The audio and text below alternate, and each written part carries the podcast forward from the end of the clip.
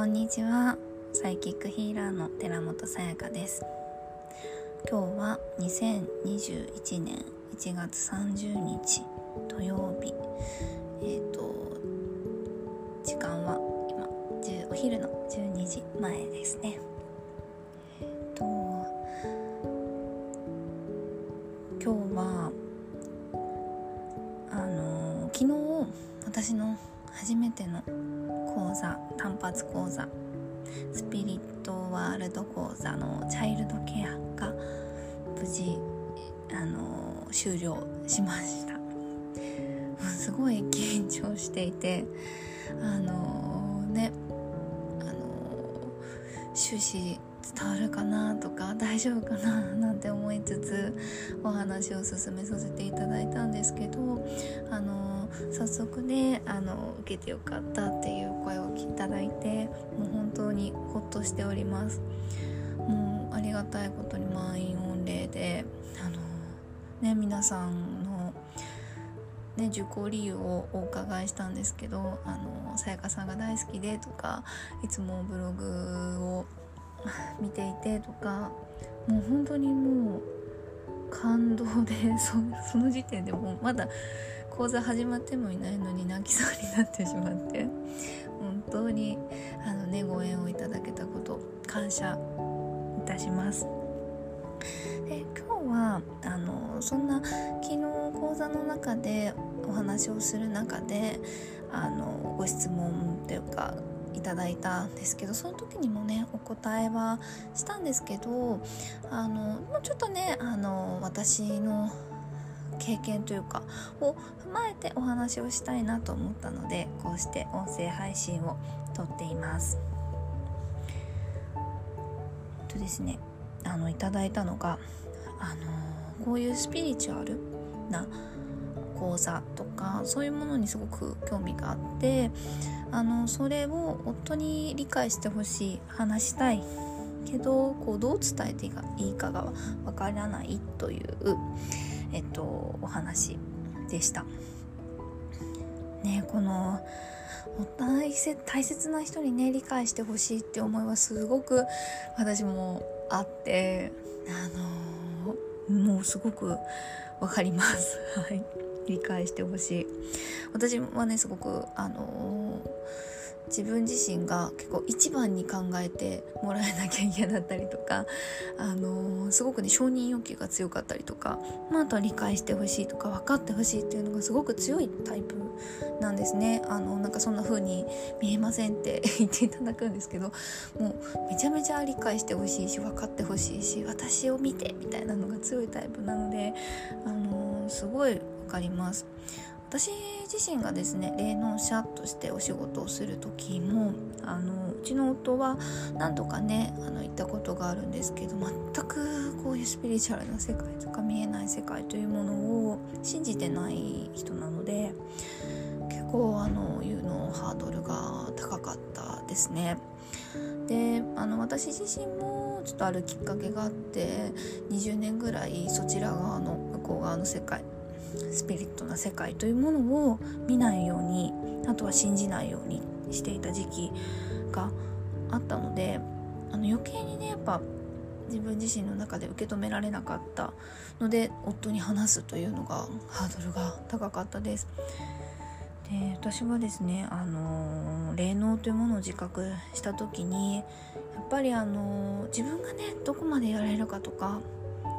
を知りたいと思いました。あと霊能を使って誰かにメッセージをお伝えするということが自分の本当に喜びでもあったしいつも自分が本来の自分というものに戻ってくれるというあの場でもあったのでそれはねあのどうしてもやりたいという思いがありました。なのであの夫に伝えた時は自分がそう本当にどう思ってるのか本当にやりたいのかどうしたいのかっていうのを何度も何度もあの自分の心に問いかけて聞いてそれでもねやりたい頑張りたいあのこの道を行きたいと自分が答えるのでもうじゃあそれならばとあの離婚覚悟で夫に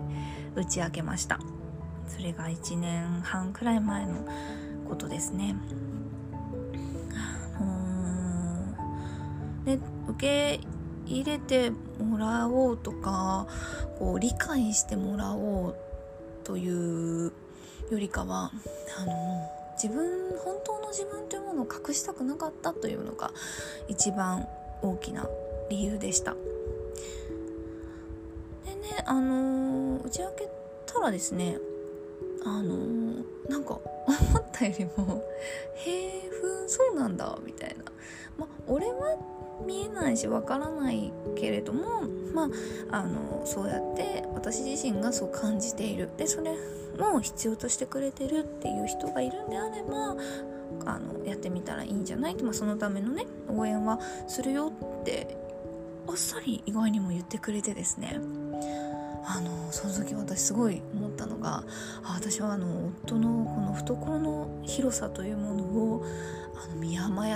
見誤ってたというかあの信頼してなかったなってすごく思いました。あの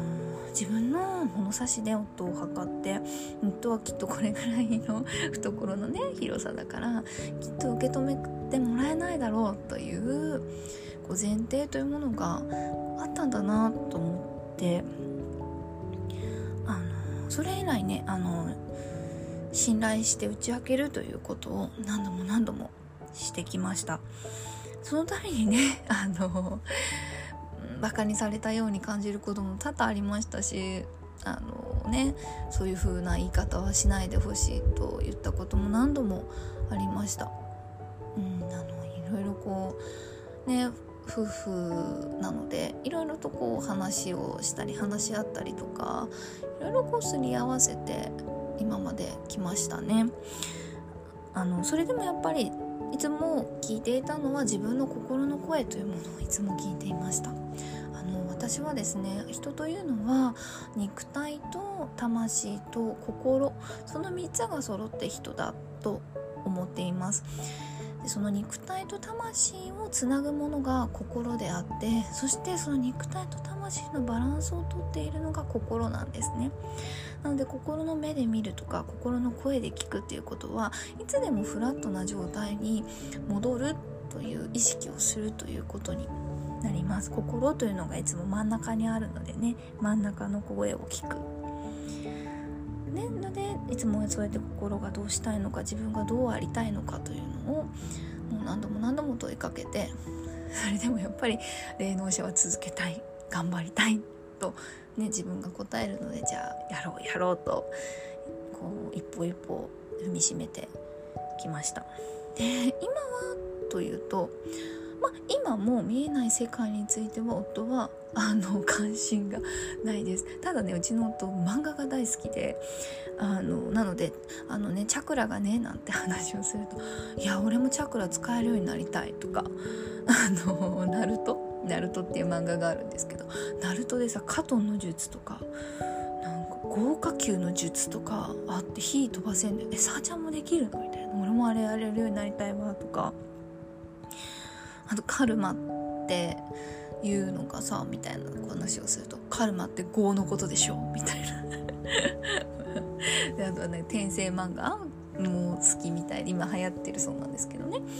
あのそんなのも読み漁ってるのでまあまああのそういう用語自体の理解はありますけど前はねそう言って返してくるの自体もバカにしてるって思ってたんですけど最近はねあのもう何度も何度もそんなやり取りを繰り返しているうちにこれはバカにしてるわけじゃなくってあの俺分かってるよなんか知ってるよっていうのをただただこうアピールしてるだけなんだなっていうのが分かったのであのこうはいはいっていう感じで 聞いてます。もちろんね私も夫に興味がないところがありますしそれでもねあのこうなんだろうなお互いにこう理解し合おうとするという姿勢というものはあの常に持つようにしています。あの私自身はとてもね理解してほしい人なんですよね。あの私を見てほしい理解してほしい分かってほしいっていうのがあるという自分に気がついた時にあの同時に相手のことを理解しようという姿勢はすごく少なかったんだなということにも気づいたんですね。でもやっぱり相手のことをねこう分かってあげようとか理解しようとか寄り添おうという姿勢がないとやっぱりどうしても向こうもねあの寄り添えないなというふうには思ったのでまああの勧められた漫画を読んでみたりとか はしましたそのなんかねあのナルトとかうんハガレンとか いろいろ。読みました。でもすごくあの勉強になることばかりだったんですけど。あのもしねあの夫にね理解してほしいどうして伝えたらいいかわからないって思ってる方たくさんらっしゃると思うんですね。何を言っていいかわかんないとか。あとはいつもそうやって言うと否定されるとか、うん、思ってる方すごくいらっしゃると思うんですけど。あのどうしても行動できない時というのは私はそのままでいいと思っています。もうその時が来るまで待つ。その時が満ちるまで待つ。でも自分がどうありたいかとかどうしたいのかとか何がやりたいんだろうというのはいつも心に尋ねてみてください。それがねあのやりたいとかしたい動きたいこっち側に行きたいというのはそれはね思考で考えたことではないものであればそれがねあのー、魂の欲求というものなんですよね。でその魂の欲求を持って私たちはこの世に来てあの肉体を持ってそれをやり遂げるということで成長とか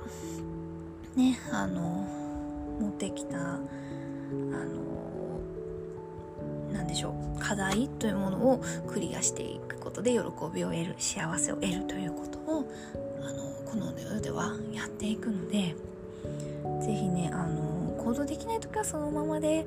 でも自分がどうありたいかというのはいつも心に尋ねてみてください。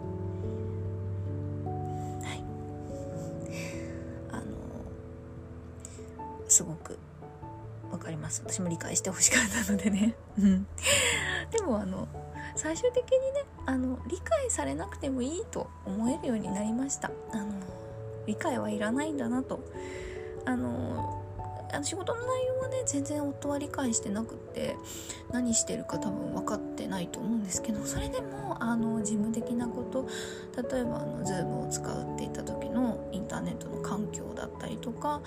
まあ、あのパソコンに関してとか、まあ、あとはあのお仕事をね受ける OK してメールを返す時のメールの内容だったりとかこれねどうかなっていうのをいつも確認をしてもらってるんですけどそういうこう業務的なところのサポートとか応援というものはものすごくしてくれているのであのねなんかないなんか理解と応援とか信頼というものはまた別物なんだなっていうふうには感じています。は